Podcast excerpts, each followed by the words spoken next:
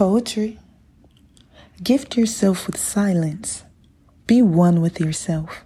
Hear your soul cry out loud. Connect with the atmosphere. Feel the vibes inside and outside your temple.